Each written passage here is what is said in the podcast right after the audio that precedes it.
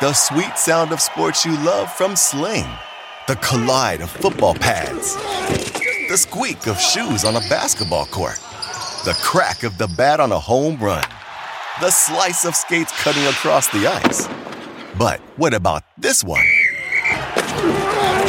That's the sound of all the sports you love, all at once. Starting at $40 a month. Experience it all live with Sling. Sling.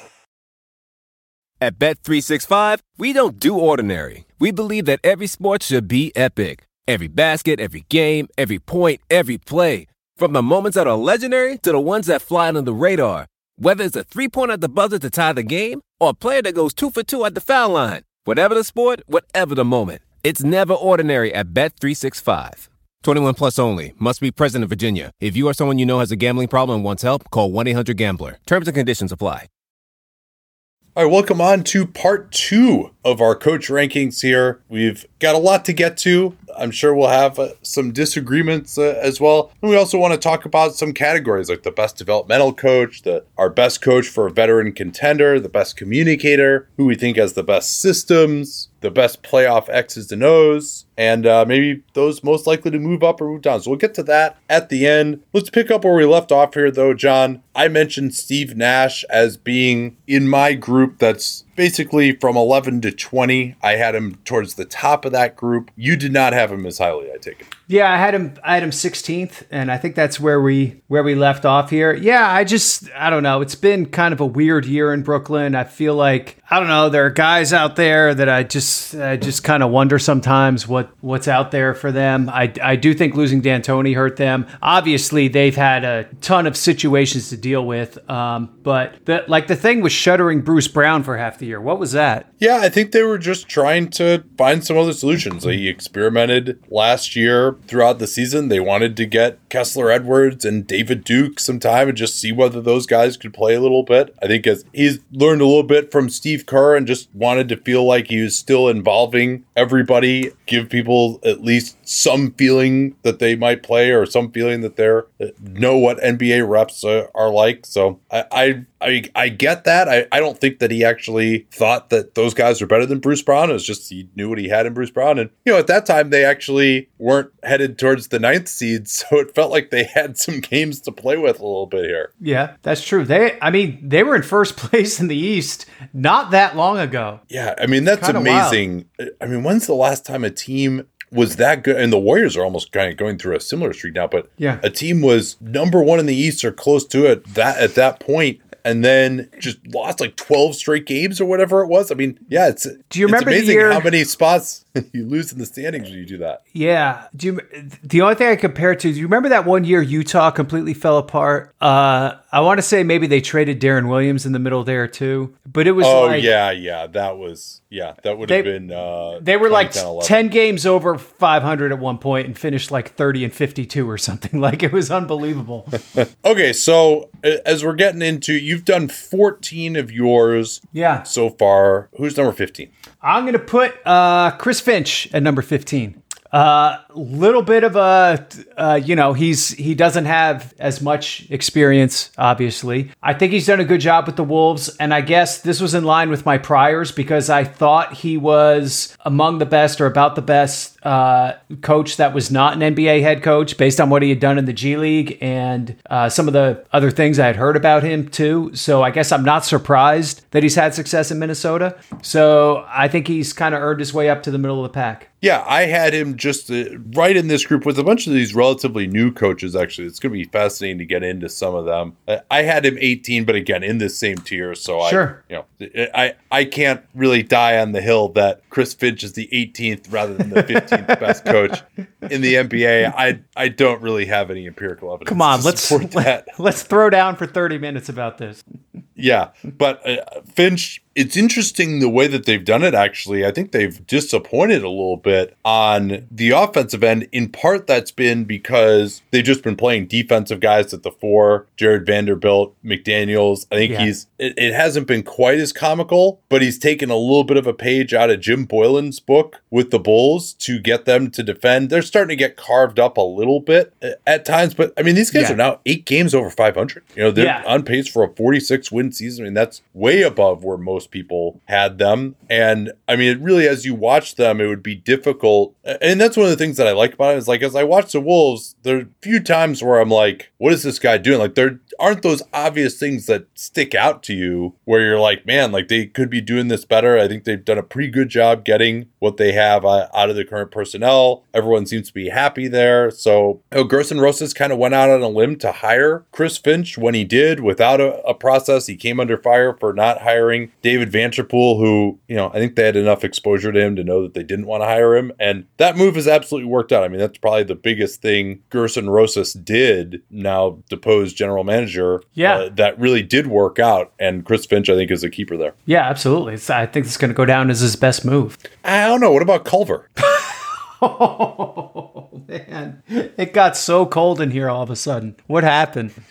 Somebody opened a window yeah, or something. So, so, Finch is right in that group to me for sure. And yeah, I mean, you mentioned how his reputation was really good before this. Who's your number sixteen? Uh, so I had Nash sixteen, and then I kind of had yeah. a group of um, veteran coaches who have some accomplishments, but have also displayed some warts. Uh, and a lot of them, the last two years, have gotten a lot of credit. Um, so I, I, actually had this was like a separate tier for me, and I had six coaches in it. Uh, and the top guy in that tier I had was Billy Donovan, who I think is pretty effective at managing a regular season, getting through to his stars. You know, there's never any drama as teams and everything. And then he gets to the playoffs, he's totally on autopilot, and and that's it. You know, you you've said that before. I've thought that when he had a real team that had any kind of versatility, because those OKC teams after KD left, between the inflexibility of Westbrook, who you know, I, I mean, I think there was a time when we only saw Westbrook in Oklahoma City. We were like, yeah, maybe Donovan like like, you know, just hasn't been able to get as much out of Westbrook. Like he's so inflexible. Hmm. Uh, no, I think you can ask Frank Vogel and Mike D'Antoni and Scott Brooks last year as well about right. you know, how easy it is to get Russell Westbrook to, to do something else. Um, I thought in 2016 he did some really good things that were w- would belie your criticism. Okay. And then I just didn't think he had any options on the even that uh, 2020 OKC team. They had like the three small guards. They basically had five five players on that whole team who are any good that he just had to play those guys. Um, you know, I, I will agree with you schematically. I thought like against the Jazz in that series that they lost them, like they're putting two on the ball and pick and roll against a team that didn't really have very threatening pick and roll ball handler. You know, they're like double teaming Ricky, Ricky Rubio 25 feet from the basket. Like I didn't like that. Um, so I'm getting wound up here remembering all, sure. all these past players. So I, I would give him, I, I think I agree with your criticisms. Some I would push back on them some a little bit uh, on him as a playoff coach. Okay, okay. I, I I thought the 2020 OKC Houston series, like he did enough bad things that I was like, whoa. Um, Did you recall just, any of them? Just simple stuff, like at the end of Game Seven, offensive possession pulls Steven won't pull Steven Adams off the floor. Yeah. Okay. Right. Yeah, like I mean, that. That well, was a, that was Steven an Adams, obvious one. I, I, mean, he could get an offensive rebound for you. I don't know. Uh, with, with like 1.8 on the clock.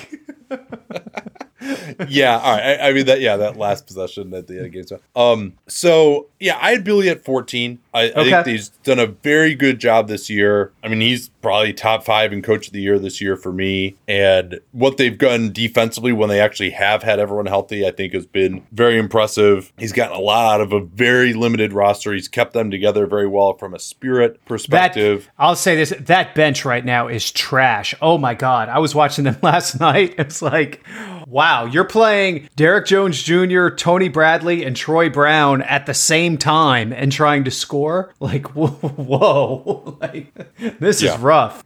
And he's done a good job. You know, DeRozan is really difficult to build around defensively. He's done a good job of going to these defensive units around DeRozan. They staggered DeRozan and LaVine pretty well. Now, would we feel differently about the Bulls if they hadn't won, you know, four games more than their point differential would have suggested so far this year? And I'm not going to give Billy credit for DeMar DeRozan hitting one-legged three-pointers at yeah. the end of games. Yeah. But still, I, I, think he's done a very good job. So yeah, I mean, I, I don't think we're really in that big of a difference here. I just kind of had Donovan in. It sounds like you might have in a slightly lower tier, but overall, we're pretty close on the ranking. I think. Yeah, yeah, I agree. So who's who's your next guy? I was uh, I was high on this guy last year. I had him right about in this range. Okay. You expressed some surprise. I would Okay. say that the results since then have at least somewhat validated me, although we're getting now into this group of young coaches, some of them first year head coaches, where we just haven't seen them in the playoffs. And so you're kind of like, would you rather go with the young coach who's you know shown some good upside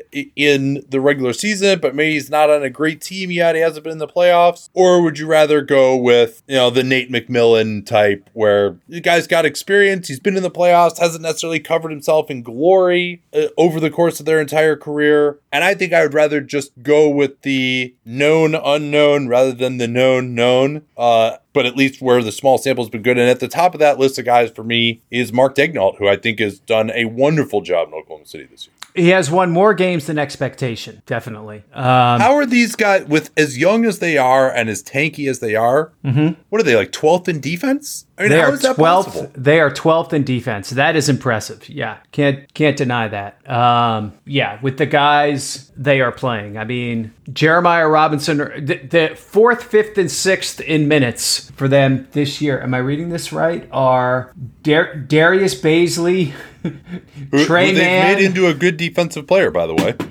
uh, yeah, Tre Mann, uh, Kevin Williams is six, who's actually good. That then Jeremiah Robinson Earl seventh, Aaron Wiggins eighth, Poku ninth, Ty Jerome tenth. Like there got there there's some badness here. Now, what I mean, what you would have like they have no rim protection, right? Like, like if you just look at their front court, which is usually the biggest determiner of your defense, like they don't have the personnel to be 12th at all. And then you consider that they're all young, and you consider that you know this is a team that's obviously not trying to win this year. I, I think it's just been really impressive. I really liked some of his play calling at the end of games to get guys in position to succeed as well. Um, you know, so there haven't I haven't really seen any just like obvious flubs when I've been watching them at the end of close games either. You know, timeout usage, that sort of stuff has been good. Challenge usage has been good. So I, I just really like his approach, and then just keeping these guys playing hard from a spirit perspective, given what the team is doing this year, I, I find very impressive. Also, Yeah, I just so I just think there's it was hard for me to put him. I wrestled with him because I feel like we don't really know yet. Um, I Sure. like I I agree that the defensive performance this year is impressive. Personnel wise, we sort of assume that he's playing these bad players because those are our his instructions or but like we we don't know. Like it like if he actually thinks Jeremiah Robinson Earl is better than Mike Muscala, that's a problem, right? uh, but but John, Mike Mike Muscala has a very severe ankle injury. Like he hasn't played since the beginning of February. Clearly, there there must be something wrong with them. I guess I guess there's just something wrong. Well, as, as Well, but as but I will say this, John. Like he's also on board with the organization. He's on board with development. He was on board last year when they lost 19 of their final 20 games. Yeah. uh, or whatever. Uh, so I I mean I think like I view that as a strength. Honestly, I mean I, I don't think he actually thinks that Poku is better than Mike Muscala. Like you, there's not a coach in the league that dumb. Right, right. So, so we give him the benefit of the doubt, but I do want to see him in a game where he's playing game in a scenario where he's playing games that actually matter. Like I can't put him too high until that happens. No, I understand that, and I just I I'm willing to to bet on on the come with him. And also, like by the way, when they were what I think they were 16 and 19 when Shai played last year with not exactly an All Star cast then either. Yeah, yeah. Um, his teams have way outperformed their point differential two years in a row. That's that's I mean I don't That'll know how. happen. That'll happen yeah. when you lose by eighty. But but and again, I, I don't want to say that's necessarily going to sustain. But at a minimum, he hasn't been like fucking up in close games. Yeah, yeah. True. Anyone who's seen our YouTube videos knows that I don't wear formal stuff all the time. So when it's time to dress up rather than dress down, I highly recommend Indochino. They were the official outfitter of my wedding. I got my tux from there. All my groomsmen got their sport jackets from there as well. I felt really good about having them be the outfitter of my wedding because all my groomsmen were going to get stuff that they could continue to wear that fit them perfectly. Because when you go somewhere else, you're not going to get something that's made for you. So why not measure yourself in 10 minutes or visit a showroom rather than feeling like you're wearing somebody else's suit that they tried and failed to tailor for you. And not only does Indochino have the suits that made them famous, but now they've got everything. Blazers, pants, women's wear, outerwear, designed and made for you. Hundreds of high quality fabrics to choose from. European wools, linen, cottons, tons of colors, tons of patterns you can customize, things like the lapel, the vents, the pockets, and you'll get a piece that is personalized for you in fit and style. So level up your game with Indochino. Go to Indochino.com and use the code PER. Easy to remember because John invented it. Use PER to get 10% off any purchase of $399 or more. That's 10% off at Indochino, I-N-D-O-C-H-I-N-O, Indochino.com. And don't forget that PER code to let them know you came from us. Um, another guy I had in this group who I've been Okay. really impressed with is Willie Green this year. Okay, so he was a guy I actually moved him up from our fir- our episode one last week because I had I had him Yeah. lower, and then you know I went to New Orleans, I watched the Pelicans, I talked to some people, and I was like, okay, I got this guy too low. Um, What, what did they say?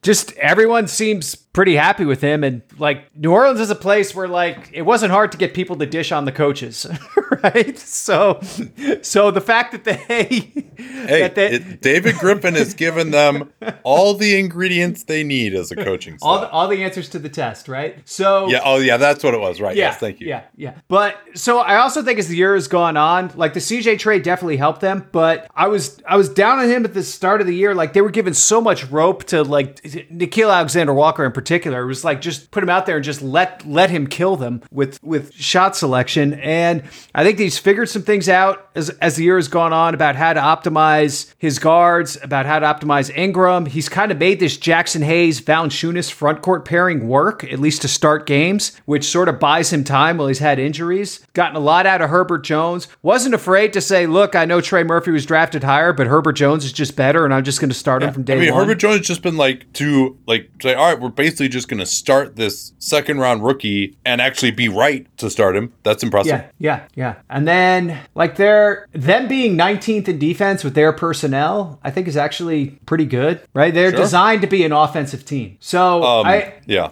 yeah, I give him I give him credit for that. And there's you know a lot of bench limitations. He um, even stuff like he deep six Satoransky almost right away, and I think that ended up being probably the right call. Right? He didn't Sure.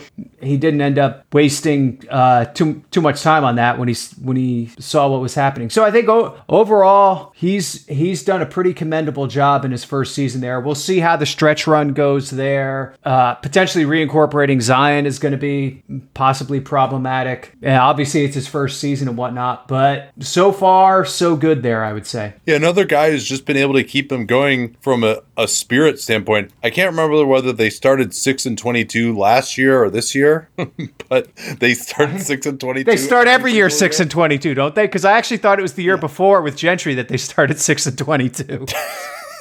but he's kept them together. I mean, when Brandon Ingram's been available, they've been a 500 team, which is, is really impressive. Yeah. I, I mean, I, I would pay him the ultimate compliment. Mm-hmm. I believe that Willie Green, the coach, is such a good coach that he would realize that he shouldn't have played Willie Green, the player.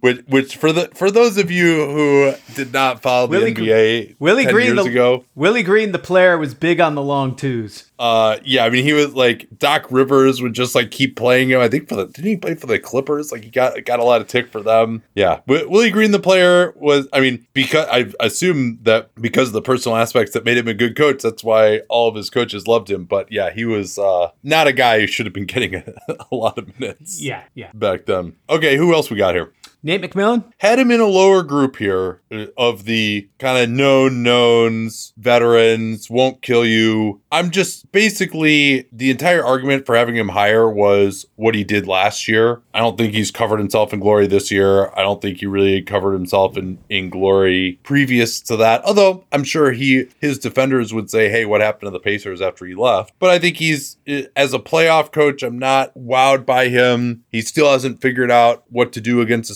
defense, and I think he's just fine. He's just fine. I don't. I don't really have a lot to say as a retort. I mean, I, I think he gets regular season results. Like I, I don't. I don't think he's that far away from being Billy Donovan. Let me put it that way. Um, No, So- no, that's reasonable. I, I think, uh, and I, I would say McMillan did one of his best jobs in the playoffs, but also they had some pretty easy matchups last year to get to the conference finals, and I would say they've disappointed slightly. Like their defense has been atrocious this year. Like I don't think think they should be this bad. I agree with that. Defensively. They they did have a good game plan for the Knicks in the first round. Yeah, no, that's true. They completely shut down Julius Randle. Uh, again, out coaching Tom Thibodeau in the playoffs. I'm not going to give you too much credit for that.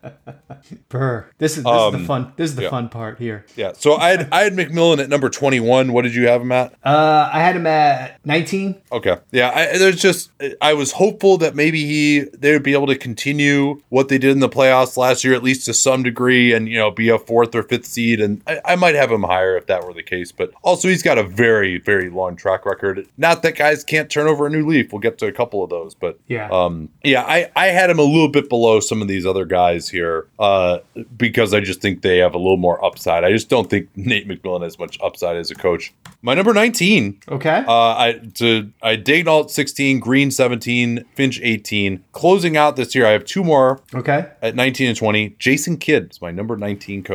I had him at 21. yeah. I wasn't Yeah. sure what to do with him. Okay, so clearly conceptually he's done a lot better job defensively here than he did in Milwaukee, right? Like their Yeah, their I, I did is their game did their game last night against the Jazz. They Okay. were really connected. They did a great job of not guarding the guys who need to not be guarded uh, on the Jazz. I, I thought they did had one of the best defensive performances against the Jazz that I've seen all year. Yeah, and you know that um, that that they do a great job taking away transition too, which I think I like. I really noticed the two Memphis games. They they just weren't going to allow the Grizzlies to run, and they were going to play offense in such a way that the Grizzlies couldn't run, which which I thought was pretty pretty clever. The the two things lurking in the background with Kidd, or the, the main thing, you know, at some point he's going to burn this to the ground, right? It, it- there's no chance this ends well. I don't know. They said that in L.A. and it didn't happen. He, I mean, I he did okay. He did. He, he yeah. He he did not. He did not do what many people thought he would do. We- th- That is true. I, I don't know. I think that's being a little like yes, you know, there was the Brooklyn attempted coup, and then in Milwaukee there was you know trying to get more of a personnel voice and trying to do the wanting to do the Carter Williams trade, which was a disaster, and Rashad um, Vaughn. yeah, that was that was a Jeff Schwartz thing, right? Although it was Jeff Schwartz, Th- Jason Kidd's yeah. agent too. Yeah. Exactly. Yeah. That's yeah. So, I mean, I, I think that's a possibility. It, might be like too facile to say that he's going to do that. I mean, also, he's working, although I guess he was great friends with the Edens as, as well and, and well known in the Nets organization as well. So that doesn't mm. preclude it. But, you know, they obviously believed in his character a lot to bring him in. That was a big part of why he's even there. And, and I think that's his, there hasn't been any weird shit yet, right? I mean, even Porzingis, he got him to buy in more. So I, I've, I think he's done a great job this year. I mean, if you're judging him solely on what he's done this year, I think clearly he's in the top half of the league as a coach just this regular season. I would I would agree with that. Yeah. Now, I'm just also I'm just I'm just waiting. I'm Yeah. just waiting for the other shoe to drop with him. Yeah. So, and that's, he could be higher. Let's see what happens in the playoffs. I think that'll be mm-hmm. fascinating for him. And then another coach that I, I mean, and now Jason Kidd, I tell this story sometimes. Danny and I were recording coach rankings. I think it was in, what would that have been, 2018? And literally as we were recording the segment in which we were ranking him last in the league, news came in that he was fired.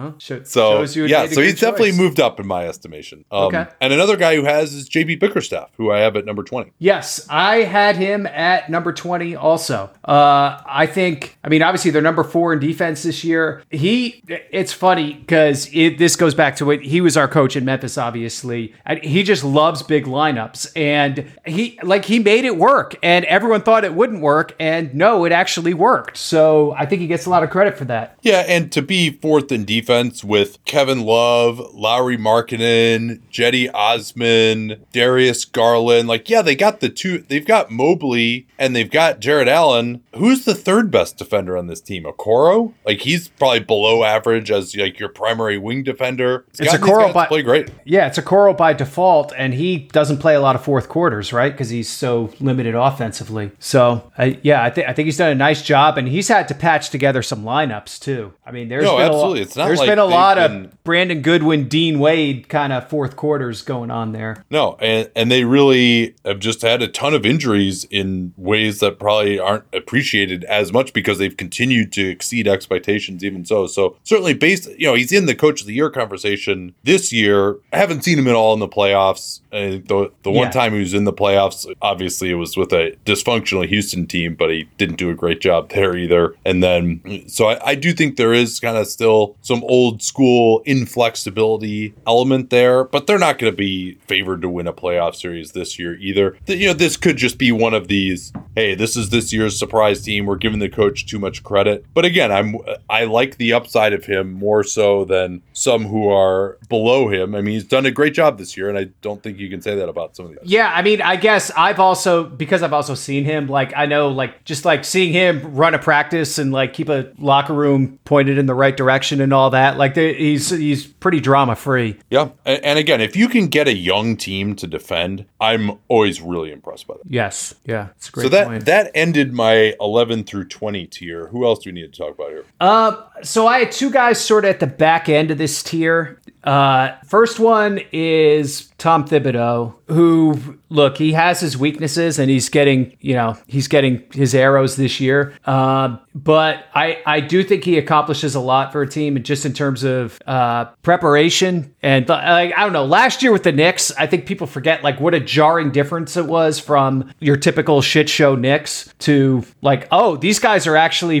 prepared and dug in and they're like like like whoa what happened here um, so predictably, I mean, I do think he's he's a year one coach in a lot of ways, right? You're you're not hiring him for long term excellence as much, and we've seen some of that this year. But there was also some regression that I think had to be baked in. But I also think it's interesting, like a lot of his worst weaknesses haven't really come to the fore this year, right? Because they have so many average players that he hasn't done the thing where he plays his five best players 47 minutes. They Yeah. they just well, well they the just- RJ ankle injury was pretty sad. that was a bad one. Yeah, can't argue that. I had Tom Thibodeau 27, Hmm. and th- the reason for that, uh, although in a in a group from 21 to 28, so I, you know, you could argue he could be as high as 21, but Okay, okay, fair. But but the criteria that we had at the start of this, which I might want to reiterate, is you're signing this coach to a four year contract, and who do you want coaching your team for the next four years? And number one, he's terrible in the playoffs. Uh, I mean, I think this is last year was the uh, relative to the regular season, obviously, but last year was I think the third time that he's lost in Game Five in a series with home court advantage. That's that's not good. Wow, wow, that's that's hard to do. And then you also like just very unimaginative offense, particularly in the playoffs. Totally inflexible as far as like not playing a, the your traditional rim protecting center. Which which is crazy because like they so last night against Sacramento they played Randle at five and just murdered them. Like it, it just wasn't even funny. But I don't think they would have done it except Mitchell Robinson had to come out two minutes into the game. Yeah. Now, I do think that he's maybe turning over a little bit of a new leaf with the team realizing they're not making the playoffs and he's not going to go insane trying to win every game. He's actually playing some of the young guys now, like partially due to injury, but still, you know, like Jericho Sims, he's actually playing him over Taj Gibson. You know, Yes, like, yeah, uh, 36 year old Taj Gibson, not maybe in the Knicks long term plans. Let's get a look at Jericho, Jericho Sims. But there have been reports of, of tension, of like him not wanting to play Cam Reddish, just some of all the old Thibodeau Yeah. stuff popping up again. It just doesn't seem like he can get along with a front office over four years. And there's just no upside there. That was the big reason, even after last year, when he got them a lot better, I was still was kind of lukewarm on the hiring. I only ranked him, I think, 19th last year because it's just, especially because he's not a good playoff coach. It's like, all right, you can get a bump for a year or two, but then like, what good does that really do you in in the grand scheme of things? And oh yeah, by the way, if I'm talking about who I want to hire, he might get me fired too as a uh, front office guy. So I'm that's why I have him lower. I, I do think he can he gets guys to play hard. He's rehabilitated his reputation some in New York. I mean, do you am I crazy to have him this low? I see. There's so many unproven guys that we're getting into that it's hard to say because because there's we're getting into guys where we just don't know a whole hell of a lot about them Well, yet. well, let me ask you this: Would you rather have Dwane Casey or Tom Thibodeau? I wrestled with that because Casey was the next guy on my board, so it was it was really close for me. Uh, and and and I'm not sh- I'm not sure I'm, I'm not sure I know the answer. Uh, I, I would rather have Casey. I had Okay. Casey 24 and Thibodeau Okay. 27. I also had Casey 24th. Um, we we don't have a lot to go on from his Detroit tenure, right? I wish they were a little better defensively this year. Their their personnel on the offensive end is so atrocious. They have one guy on the team who can shoot, who plays the one through three positions other than Cade. Yeah, yeah. Um, You're saying I- I you're mean, saying he was you're saying very- that Killian Hayes can't shoot. Now, Casey, I, and he was very good in Toronto. Like, he did win a coach of the year.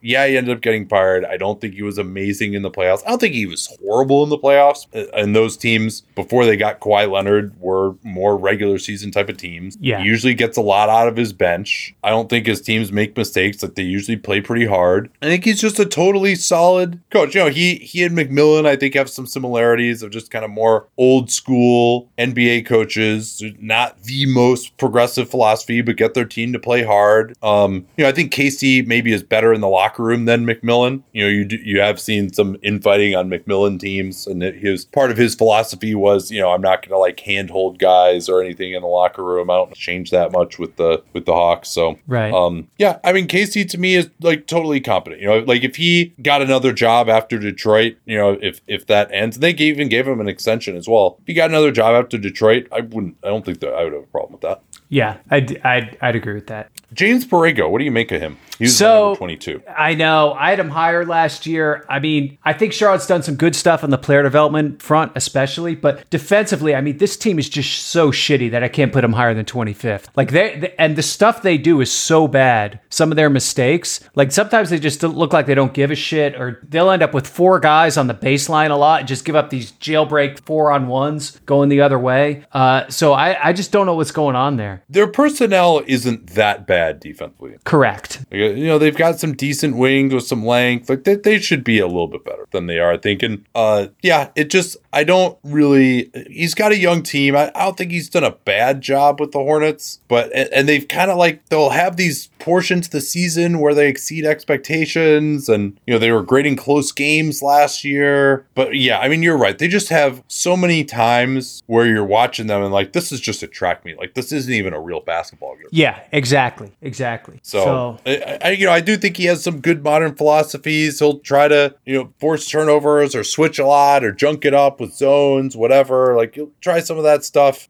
but still, I, I just it it doesn't seem like all right. This is it. You never watch this team. You're like, oh, this is a really disciplined team here. It's funny you you because I I do watch them and say that exact same sentence, but the letters UN are added in the middle. Yeah, yeah. So I, I mean, I think he's. I'll give him some credit that he hasn't just. He didn't just give Lamelo like all of the rope immediately. Like if He actually even well. now he'll pull him in fourth quarters. Even now, I give him credit for that. Right, but yeah, I, I I do wonder where they are with him as a coach. You know, in the next year or two, that that's something that maybe could it could be a situation where they end up wanting a new voice in there if, if they kind of stagnate. Yeah, I, I definitely have wondered that myself. The sweet sound of sports you love from Sling. The collide of football pads. The squeak of shoes on a basketball court. The crack of the bat on a home run. The slice of skates cutting across the ice. But what about this one? That's the sound of all the sports you love, all at once. Starting at $40 a month. Experience it all live with Sling. Sling. What do you make of? There are three other coaches who are new this year that I also had in this group. Yep. Chauncey Billups, Wes Unseld Jr., and Jamahl Mosley. What do you make of those guys? And uh, what did you? What order did you end up putting them? in? I had them 26, 27, 28. I went Unseld, Billups, Mosley. Unseld, I thought got the has gotten the most results, especially early in the year. Um, he's actually kept them pretty competent considering Beal, um, you know, is out for the year now. I do th- like they went sideways there for a little bit. Uh, defensively, they could maybe be a little better still. Uh, some of the stuff juggling three centers has been a little baffling before they finally traded Harrell. So Yeah, I think he was kind of under orders to play Thomas Bryant during that sorta- period when things so- really went went poorly. Yeah, sort of had that vibe, but it was like they, I mean, they kind of completely forgot about Daniel Gafford for like a solid month there. Uh, I like, I, I, at the same time, I don't have, I don't have some overwhelming criticism of him, and it looks like they're going to end up with like pretty close to where you would have projected them at the start of the year. It's his first season. I think we're still learning about him. I don't know. Did you do you have any hot takes on him? Not really. I think he's done. He's had some moments in game that I've liked reasonably well. It, the player usage has been odd at times, but he also all right. He has to play Rui Hachimura. He has to play Thomas Bryant. Bradley Beal comes back in. Like he and Dinwiddie don't like each other. And obviously, Unseld didn't really seem to help much with that situation. I would give it a incomplete. I, I don't think he's done a poor job. A lot of people I respect were saying he was doing well at the beginning but they were they just kind of got lucky from a point differential. Yeah, exactly. Right at the start. Yeah. So yeah. I he also missed a ton of games there for a while where Joe Blair was coaching the team. Yeah. Um. Yeah, and Bull, I had Billups twenty five and Unseld twenty six. Again, I'm not going to fight you if you have Unseld higher higher than Billups. This is outrageous. That is totally indefensible. Yeah starting the season off with, hey, let's get some more pressure on the perimeter. Let's put two on the ball. We're going to fly around like we played this drop coverage. That sucks. Well, okay, but if you're going to have Jusuf Nurkic 25 feet from the basket and you've got Damon CJ as two of your help defenders, it may not go too well for you. You know, they're just giving up a ton of threes early on. He was like, you know, wants Robert Covington to be his stopper and pressuring the ball full court. And, you know, anybody who's watched Robert Covington Washington knows that he's better as a help defender than your one on one pressure guy. So I think it took him a while to figure it out, but this is another team that hasn't let go of the rope. If they weren't tanking, they probably would have made the play in despite Dame said, you know, he hasn't missed the whole year, but he's going to miss like two thirds of the year, and he was ineffective in the other time. Uh, they've developed Simons pretty well. Nassir Little has developed pretty well this year. So I, I think it, it looked really bad at first. You know, if we did these rankings a month into the season, I probably would have had him 30th. Yeah, there's Maybe a decent 29th. chance of that. Yeah, he would yeah. he would have been down there certainly. Uh, but you know, still still incomplete. He's not going to have a real team the rest of the year, so he's not going to have much opportunity to move up the rest of the way. How about Mosley? Item, yeah, I mean, item 28th. I like again, is how much is there really to say here? Um, you know, it's a it's a young team that's not really trying to win. They have very little offensive talent. I I do think they could get the ball more to Franz Wagner at times and feature yep. the guards yeah, less. I, I noticed that uh, last week when we did their game against the Pacers. So that I mean, that would be probably the harshest critique I could offer. I mean, Carter and Bamba seem to have come along and got better. Uh, you know, Suggs Suggs was pretty bad at the start and seems to have rounded into shape a little bit. Yeah, did I, he get, is he over twenty percent on threes now? Oh, well, let's not get crazy. I mean, I don't know if he's come that far. Oh no, twenty two point six. All right, here we go. Uh, so I again, I I, I just don't have a, I just don't have a lot to work with. I want to see him with more of a more of a real team. I don't I don't have any huge demerits here, but there's there's just not a lot to discuss, and they're really bad right now. They are, I think, and I think he's also been. They're just having a weird year, right? Like Markelle Fultz took forever to come back. They knew that this is a gap year from the very beginning of the season. Suggs has gotten a ton of entitlement minutes. He's really killed them. You know, like if they were trying to win games, yeah, you know, they'd play Gary Harris. They'd start Gary Harris at the two next to Cole Anthony, and maybe they'd play Terrence Ross a lot more. They'd make Franz Wagner the four. This Bamba Carter together thing, they probably wouldn't really do much of that. They would have played Robin Lopez as the backup center, and they probably could have been a lot more respectable than they have been if they've done all those things. They could not play Admiral Schofield as the backup center. You know, these, these types of things when you've got Robin Lopez available. So it just, I think I would give him an incomplete. You know, there, there were a few things in this Pacers game that I watched recently where I thought they really could have done a better job. You know, you, you mentioned the late game play calling where they could have Wagner is having this great game and they just forget about him in the fourth quarter and overtime. So uh, I think all that is uh, it's just too hard to judge him because this is clearly so many guys playing entitlement minutes and as long as everyone's happy there at this point and they get their draft pick next year when Isaac comes back and they got Fultz, they might actually have kind of a deep team. They'll have another draft pick. That's when like this actually starts for him. Yeah. Yep. All right. So I had two guys in my bottom tier. I think I had the same two guys. Stephen Silas at number 29. The Rockets are atrocious defensively. Another one of these teams that you see where you're like, yeah, this is not a disciplined team. Obviously, it's, you know, Jalen Green for a lot of the year has been one of the worst regular players in the NBA. Kevin Porter Jr. will have moments, but he also will just have these games with six turnovers. He's, he doesn't really have a true point guard on the roster. They're not really trying to win this year. They signed Daniel Theis and they just started him because they signed him and they said they would probably start him when they signed him. And like he was saddled with that for a while and Theis was terrible. So again, it's been difficult for him to be sure. But I also, this is one of those ones where it's like, what is your argument for keeping your job at this point? They, ju- I mean, they just always look like a team that rolled the balls out. Um, is is the best way I can describe it. And so, I mean, yeah, he's you know he was hired to coach James Harden, and that's not what happened there at all. So you you feel for him because he got a raw deal there, but he also I, I would I would say he's not made the most of that deal either. And even like among the veteran guys, like Christian Wood half asses it all the time. Um, so you know, just just is he getting the most out of his guys? I sort of question that. And then the discipline at both ends, I think, leaves a lot to be desired. Yeah, every once in a while they can look frisky. They also have what 12 and 15 game losing streaks this season. Um, Yeah, and they closed last year. What uh, were they like six and forty-five at the end of last year or something? It, like it was bad. So, yeah, it was something. It, it was.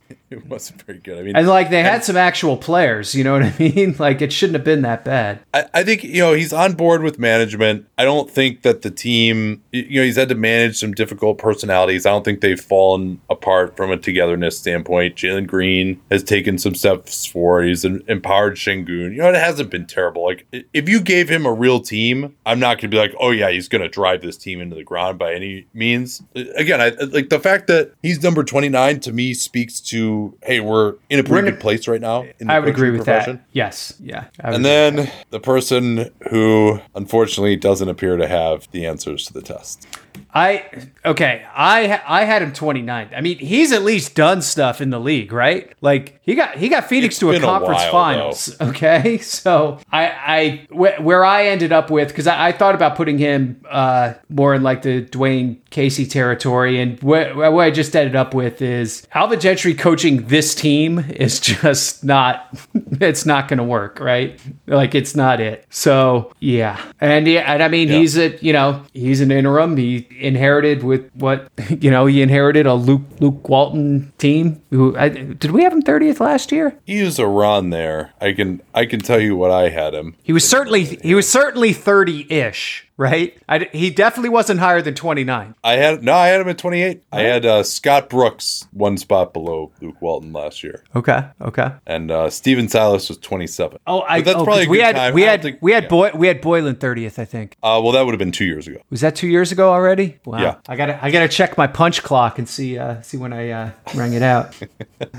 Uh, so yeah, actually, that's a good time now to talk about our biggest risers and biggest fallers Okay. over the last couple of years here, or the last year. So I had Thibodeau. You had Thibodeau, I think, above me, right? I have. I had him at 19. I moved him down to 27 this year. I want to say last year I had him like at 12 or something. Um, so yeah, I moved him to 23. Uh, Nash, I had at nine last year. I moved him down to 11. I probably should have him a little bit lower. Uh, Doc Rivers went from eight to 13 for I me. yeah, I made a similar move with him. Popovich, I want to say I had him like fifth or something last year. I moved him to 13th. Yeah, and I I've been ahead of you. I had Pop at 11 last year, and now I actually had him in the in the low 20 this year. Um, Rick Carlisle was a huge faller for me. Actually, I had him four last year in the top tier, and Yeah. I moved him down to tier three, number 12. I didn't I didn't go down as as far for him. Uh, I'm trying to see who else would have would have taken a, dr- a drop for me. I'm, I'm not sure there's anyone else who like shifted more than a couple spots. The the guy that moved up a lot was Monty Williams. Yeah, yeah, I had him 10 last year, which seemed like too high probably for a lot of people at this time last year, but now he's Yeah. my number two this year. Yeah, yep, me too. Steve Kerr was 13 for me last year, and I have him now at number four in tier two. I want to say I had I had him. I moved him up too. I want to say I had him like eighth or something last year. I don't have my list in front of me, so I'm, I'm going off of memory. But I, I definitely moved him up from last year. Michael Malone, I moved from Oh, 14 yes. up to eight. Yes, we argued about him because I, I kept him in the same spot, and you you went from being the anti Malone guy to the pro Malone guy. Uh, JB Bickerstaff moved up. Oh, big time. Yeah, yeah. He, I mean, he, he was 30th for me last year, and, and I moved him up 20th this year. Um, I, I was talking to a mutual friend of ours who said maybe the fact that guys move around so much means that you just ranking coaches is really hard.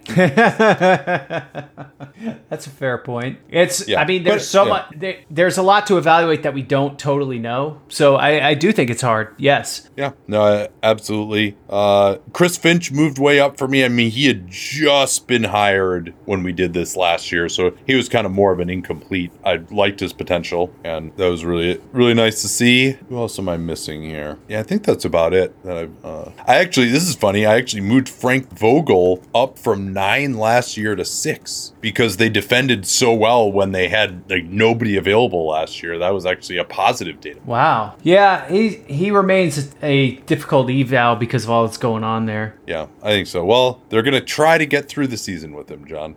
What a rigging endorsement that is. Try.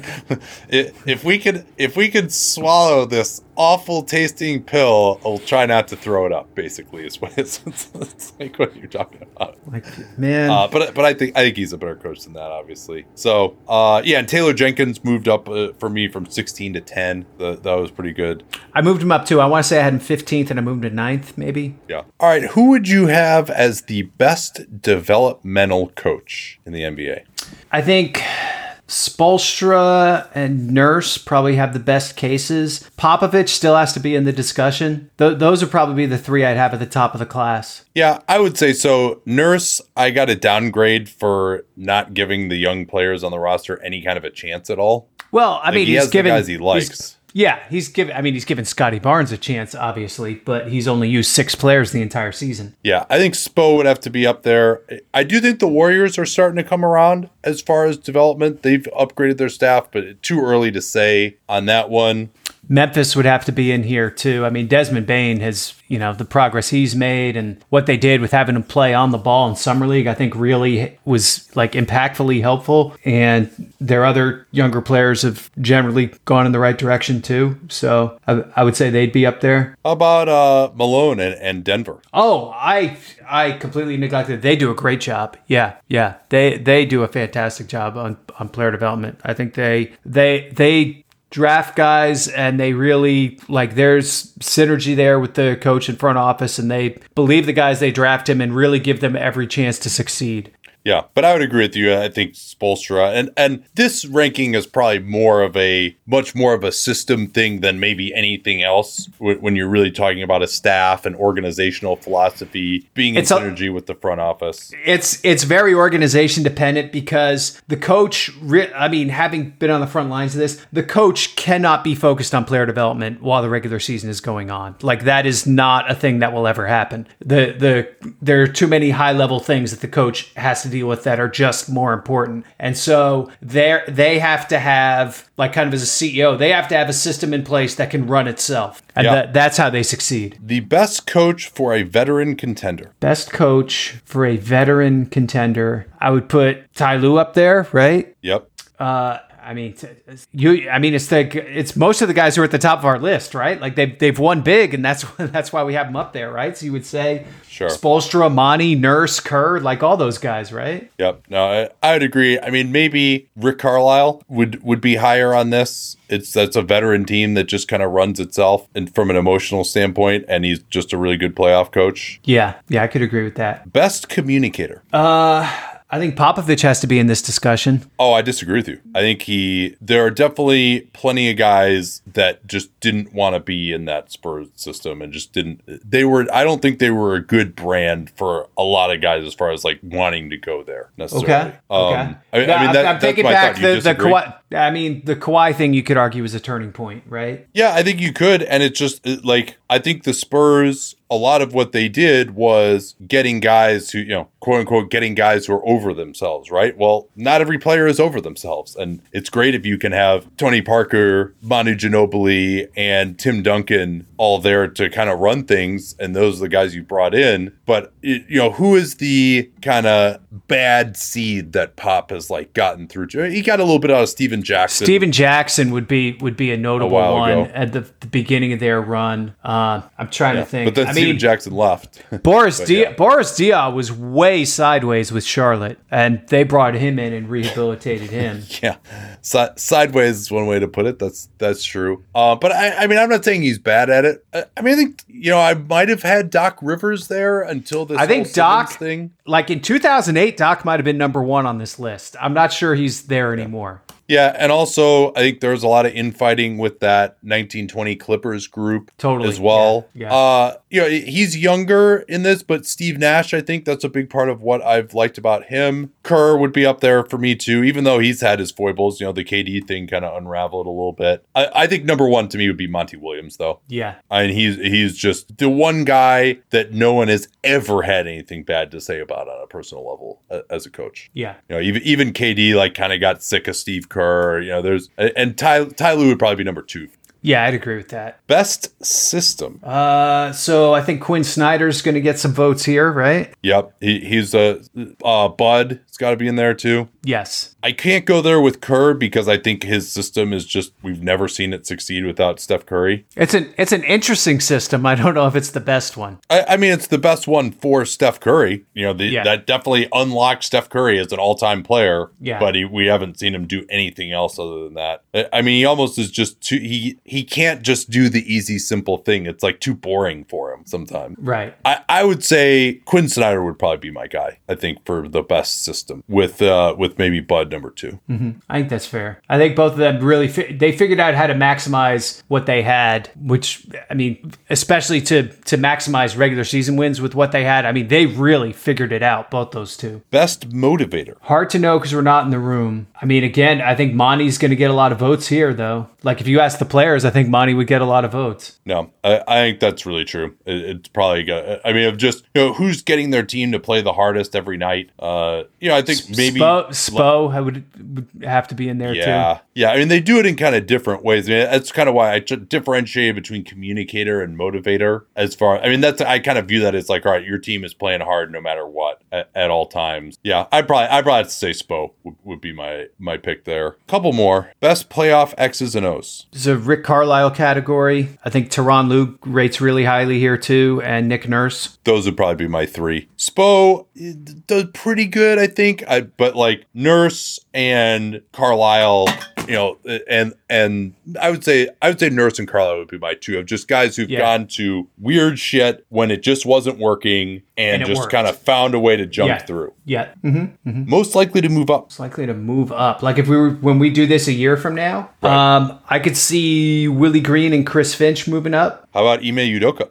Yes, Although you had him very high. I, I had him at ten already, but yeah, sure. I mean, depending on what happens here. Yeah. I, I mean, a lot of these guys are going to have opportunities. You know, I, I think Steve Kerr, if the Warriors win it, could get back into that top top group. Taylor Jenkins, if the Grizz make it to the conference Yep. finals, yeah, is you know because he's just in the regular season, he's probably higher than than tenth. Uh, you know, if Philly does well, Doc Rivers could uh, erase some of the sins of the past two years. Jason Kidd too. Yeah, I mean, you've kind of got these guys who haven't done it necessarily in the playoffs, who are younger and might look pretty good, and then you've got Yeah. these guys who've kind of had some more failures Yeah. uh, that could move up.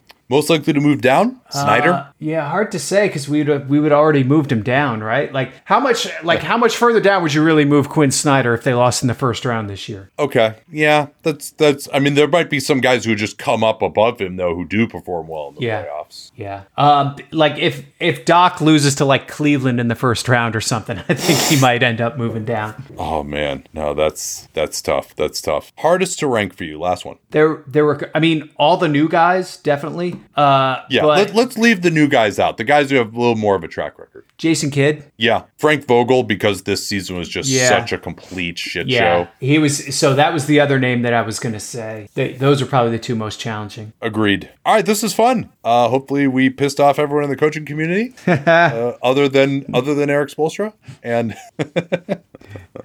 who, who is the coach you would least like to have pissed off at you? That's that's a question. Uh, the- the coach you would least like to have pissed off at you. That that actually that might be the best question. Well, I've certainly experienced it with Rick Carlisle, but I didn't take that personally because you know that's that's just a, a regular Tuesday for Rick Carlisle. Yeah, I mean, I'm trying to think who's the coach that would just like. I, I think it would be I would actually the one who is like actually a really nice guy and I would feel bad. I think that's what I would more like like Mark Daigneault or something like that. Like if he was pissed off at me. Uh, oh, I see. Yeah, I mean, like Alvin Gentry is the best person in the world. Like every every single person he's worked with in the league absolutely loves him. Yeah, uh, Alvin's got plenty of money though. Like he's he's, he's, he's been around for a long time. He's he's he's too happy. He's not going to get angry at anyone other than David Griffin. I don't think. Um, I don't, I don't wouldn't want Steve Nash to be mad at me. I, I really like Steve Nash. No, there's. I mean, there's not the guy right now though, though, where it's like Wes Unseld Senior or something, where you're like, oh, I definitely do not want that guy to be mad at me. You know, I, I don't think there's quite anybody like that coaching right now. Yeah, the the the most physically intimidating uh, coach in the NBA. That's Yeah. That, that could be a separate podcast on, on its own. Yeah. Um, yeah. J- Jamahl Mosley might get me fired. He, might he might turn all of the turn all the superstars against me. So. all right, all right. We're going off the rails here. Yeah, very this is so. fun, and we'll talk to y'all again next week. Till then. Reese's peanut butter cups are the greatest, but let me play devil's advocate here. Let's see. So, no, that's a good thing. Uh, that's definitely not a problem. Uh, Reese's, you did it. You stumped this charming devil.